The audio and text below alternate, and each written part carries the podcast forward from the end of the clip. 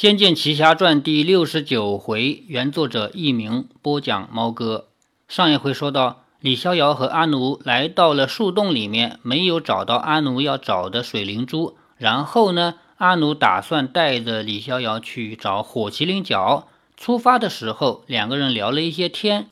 小说借阿奴的嘴讲了一下苗族的这一段历史，以整个故事的背景。也就是说，苗族怎么样受另外一个族的祸害，然后请来了天神以后，又怎么样受天神的祸害，然后是女娲怎么样救他们出水火，然后女娲失去了神的资格以后，世世代代女娲的后裔怎么样保护苗人。以及到了最近的这几十年，这一代的女娲后人怎么样丢失了五颗灵珠，导致他没有办法再除水害。那么讲到这里为止呢，又同时也讲到了黑苗族和白苗族之间的仇恨，因为黑苗族受拜月教主的蛊惑，他们挑拨了苗族人民和女娲后裔之间的关系。所以黑苗族已经不再相信女娲后裔了，连女娲后裔的庙女娲神殿都已经拆掉了。只有白苗族这边呢，他们还是依然信奉女娲后裔，信奉女娲的。讲了这么多以后，李逍遥喃喃地说：“原来还有这么个故事。”嗯，所以我非要找回这五颗灵珠不可。只要我们找到了五颗灵珠，交给公主或者巫后，那时就可以灭了黑苗，见了就杀。别留下那种肮脏的血，南少只要留下我们白苗，由我们白苗来永远尊奉女娲娘娘就够了。从这里阿奴的这一句话呢，我们就看出来了，阿奴心中对于解决他们白苗黑苗的仇恨的方法很简单，把黑苗杀光，只只留白苗。那这个方法一定不是我们所要的。作为游戏的玩家和小说的读者，肯定不能接受。于是我们就等着下一个更加好的方法的出现。望着阿奴稚气的脸，说着这样偏激仇恨的话，令李逍遥有点担心。阿奴年纪幼小，本事过人，这样的人都不免有些偏激桀骜，阿奴自不例外。但李逍遥也知道自己这个外人，若是多劝，反而会引他反感，不如先得其心。再慢慢缓和他的想法。再说，他也真的很希望女娲的后裔能够得到该有的尊重。只要及时找回了五颗灵珠，可以说就成功一半了。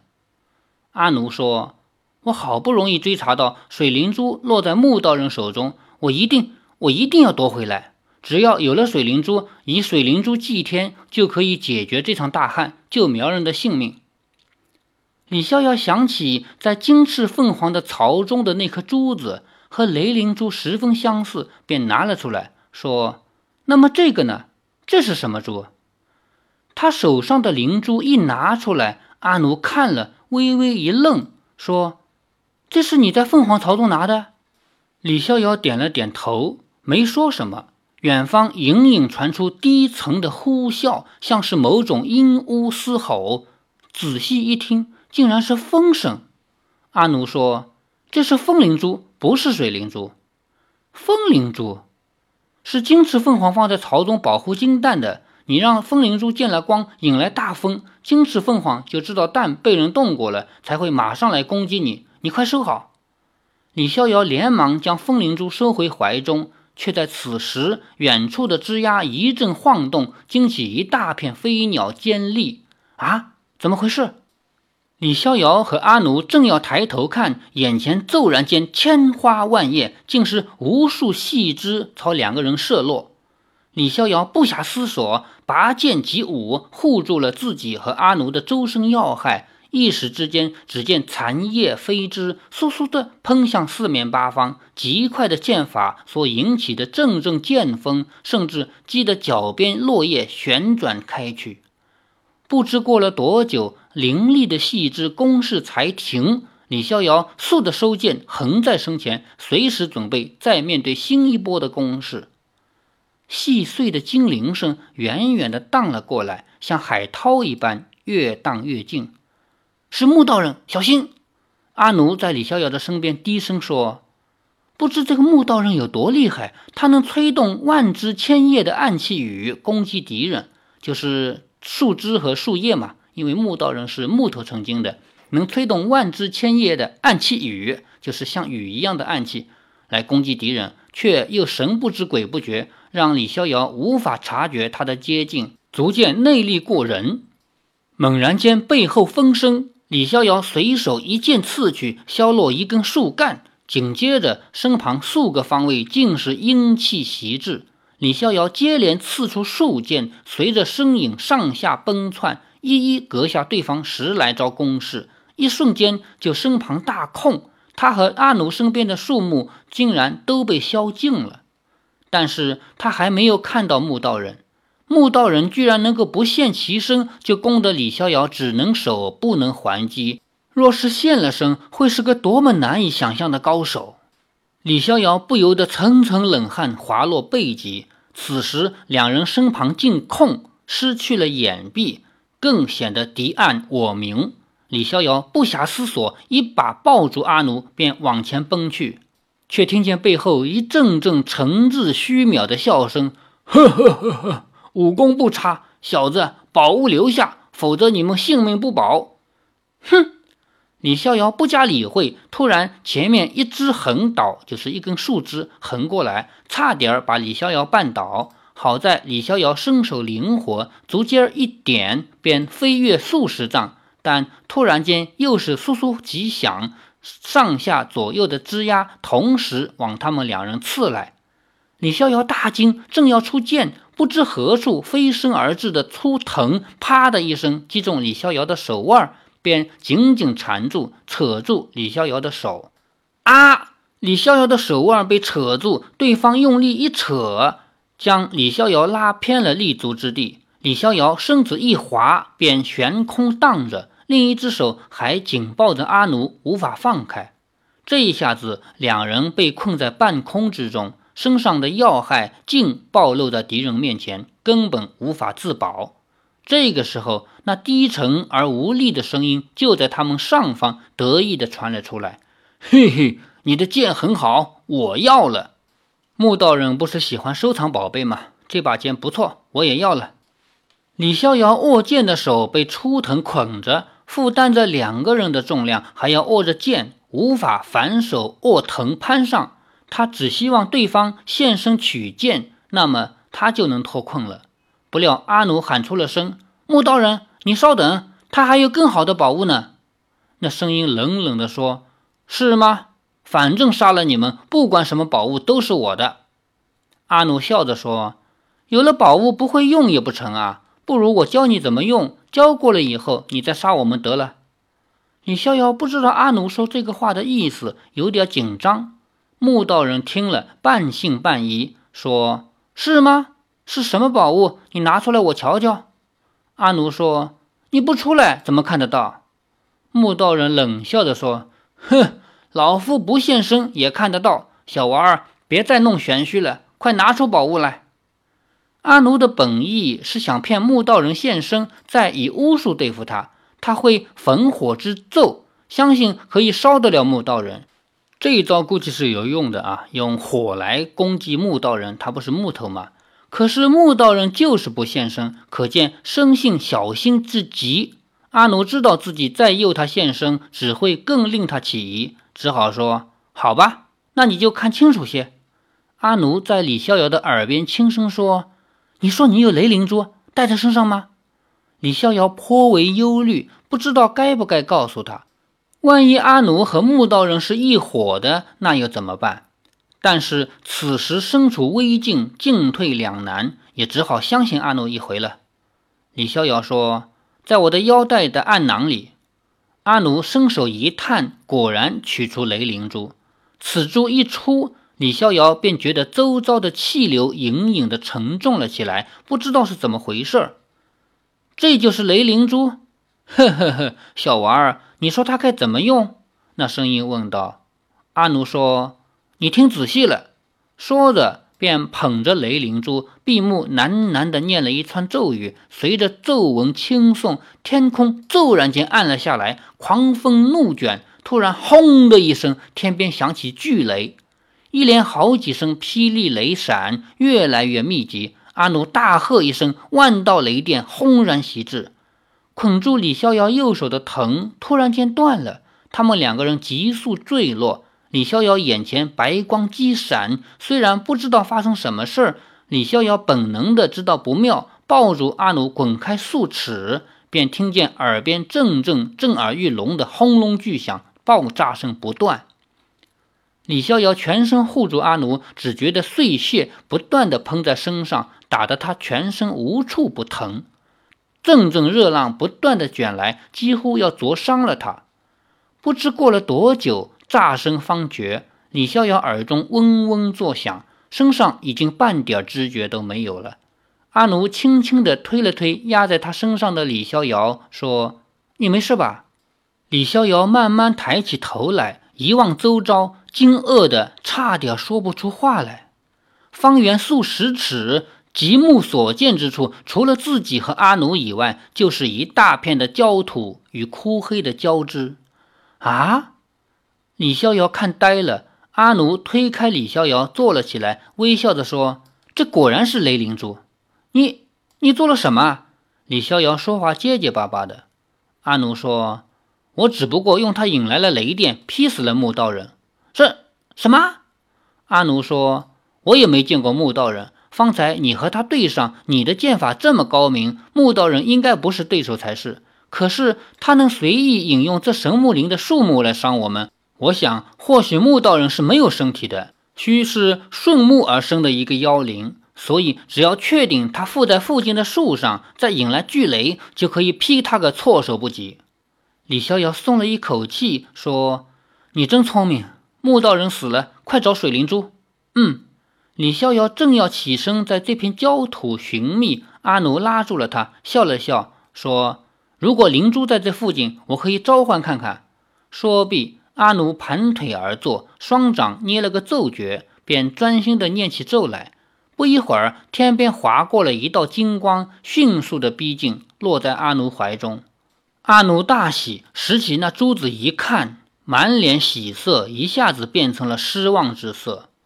李逍遥虽然没见过什么水灵珠，但看到这个样子，颜色也不像，绝对不可能是以可以救苗族生命的水灵珠。什么嘛，竟然是金刚珠！阿奴叹了一口气，随手收起这个珠子，转头对李逍遥说：“白忙了一场。”李逍遥安慰道：“我相信你一定可以找到水灵珠的，我帮你找。”阿奴说：“要是凤凰孵出来了，你拿到了蛋壳呢？”李逍遥说：“我还是帮你找，直到找到为止。”阿奴高兴地说：“真的吗？你可别只是说说。”李逍遥说：“大丈夫一诺千金，你为了救苗族的人这么辛苦的冒险，我难道不能帮你？再说我妻子也算是苗族人。”阿奴原本听得喜形于色，一听见他最后一句话说到了我妻子。神情顿敛，就是一下子收敛了他的神色，焦质的脸上竟然显出了几分成熟的神色。但是他马上又恢复了平时笑眯眯的样子，说：“那我们就说定了，你得陪着我找水灵珠，一直到找到为止。咱们勾勾手，发个誓。”好，李逍遥笑着伸出手来，阿奴和他的小指互勾起誓。看来，不管是什么民族、什么地位，少女的约定方式都是一样的。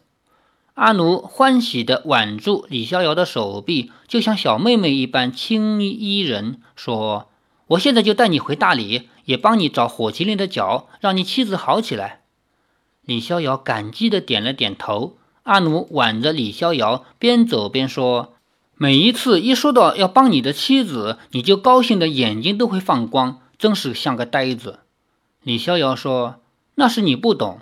如果你有了心爱的人，你也会像我一样的。”阿奴说：“我懂的，我有很多心爱的人，我的师傅、师姐都是我心爱的人。”李逍遥说：“不，这种心爱和我说的是不一样的。怎么不一样呢？”李逍遥说：“如果有一天有一个人高兴时，你就跟着高兴；他不在时，你就做什么也没意思。”好像魂儿也不在身上，什么都变成假的，命也少了一半。那时你就知道了。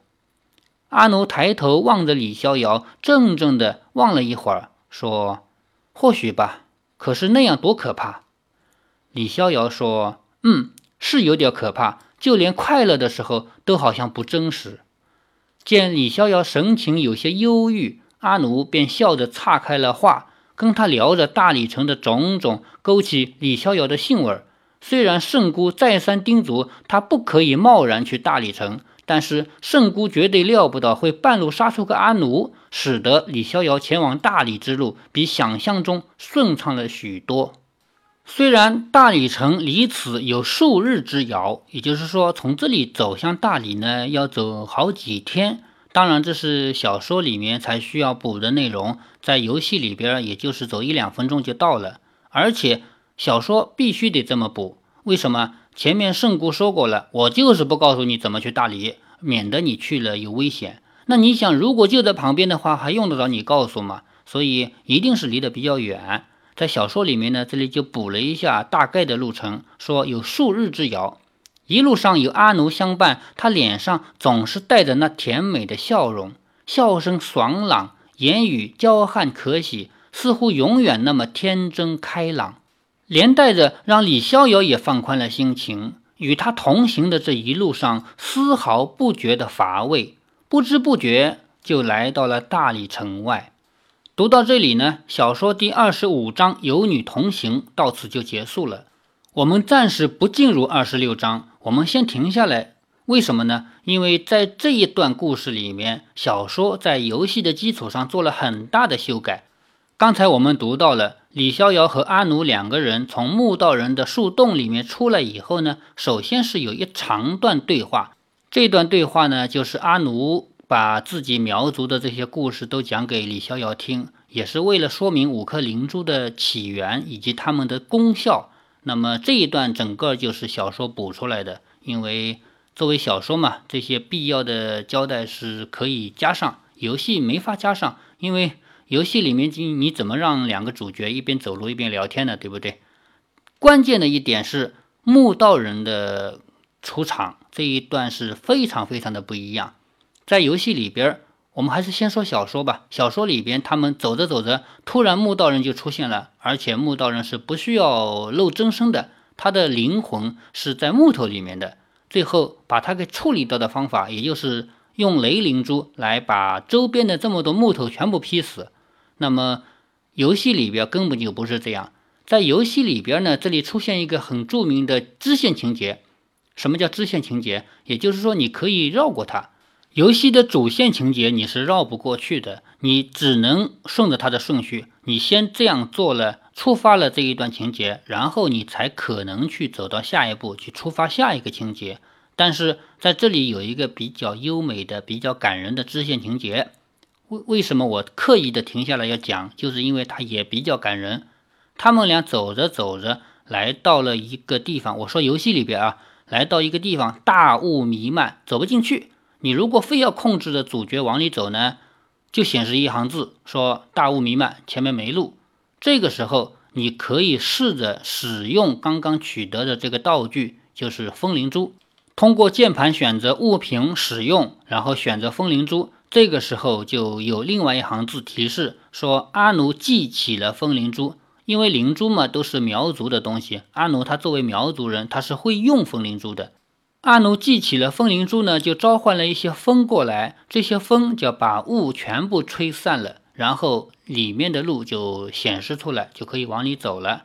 往里走，走进一大片桃花林里面，整个世界都是桃树桃花，在桃树桃花的中间有一些小路，就是迷宫。游戏的一大特点就是迷宫嘛，我们在这里面走啊走，走啊走，然后就碰到了一段情节发生。什么原因呢？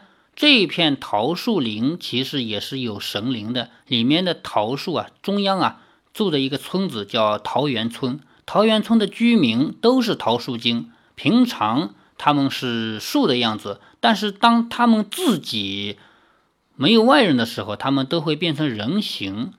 有一回，有一个书生不小心闯进了这个桃花源村里面，到了这里面以后，有一位。桃树精的小妹妹爱上了这个书生，按照桃花源他们的规矩，如果有外人来的话，应该在送他走的时候，请他喝一个药，就相当于孟婆汤。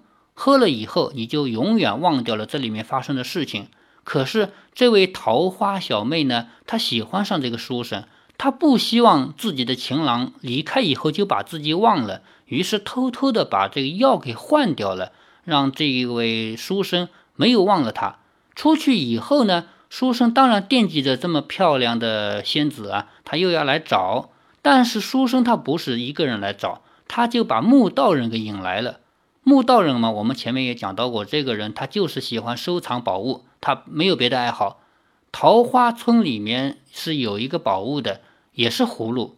木道人他的目的就是进入桃花村，但是桃花村的一大特点是里面很复杂，外人是进不去的。而这位书生是不小心闯进去过一回。他上一次闯进桃花源村呢，其实是得到了这位小妹的帮助，否则他也进不去。那么这一次，因为他是认识路的，所以他在进去的时候就不小心把木道人给招来了。木道人当然了，装成一个好人，结果到了里面以后，凶相毕露，就要交出来，你把你的宝贝交出来。在这种情况下，正好李逍遥和阿奴赶到了，赶到以后呢，就把木道人给灭掉了。李逍遥和阿奴合力把木道人消灭了以后呢，就眼看着他们村子里的这一个，我也说不清应该算悲剧还是算喜剧。也就是说，这个桃花妹妹、桃树妹妹和这个书生呢，他们一定是相爱的，互相爱着对方，不愿意离开。但是你如果想做人，你就必须喝下这个药，离开我们村。如果你想留，你想留下，你就必须也变成一颗桃树精。后来。这个公子选择了，我也要变成桃树精，我宁愿待在这里。于是，我们就看着他们有了一个皆大欢喜的团圆局面。然后，李逍遥和阿奴两个人离开桃源村，出去以后，这一段情节到此结束。这是一个支线情节。在通过这个支线情节呢，我们看到这个游戏嵌入了一个有点感人的爱情故事，同时也嵌入了墓道人的结局。然后过了这个支线情节以后，当然，如果你玩游戏，你可以选择不玩这个支线情节，跳过它。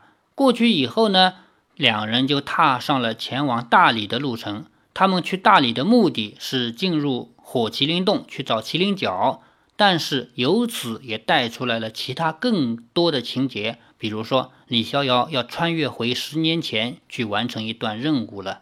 好。欲知后事如何，且听下回分解。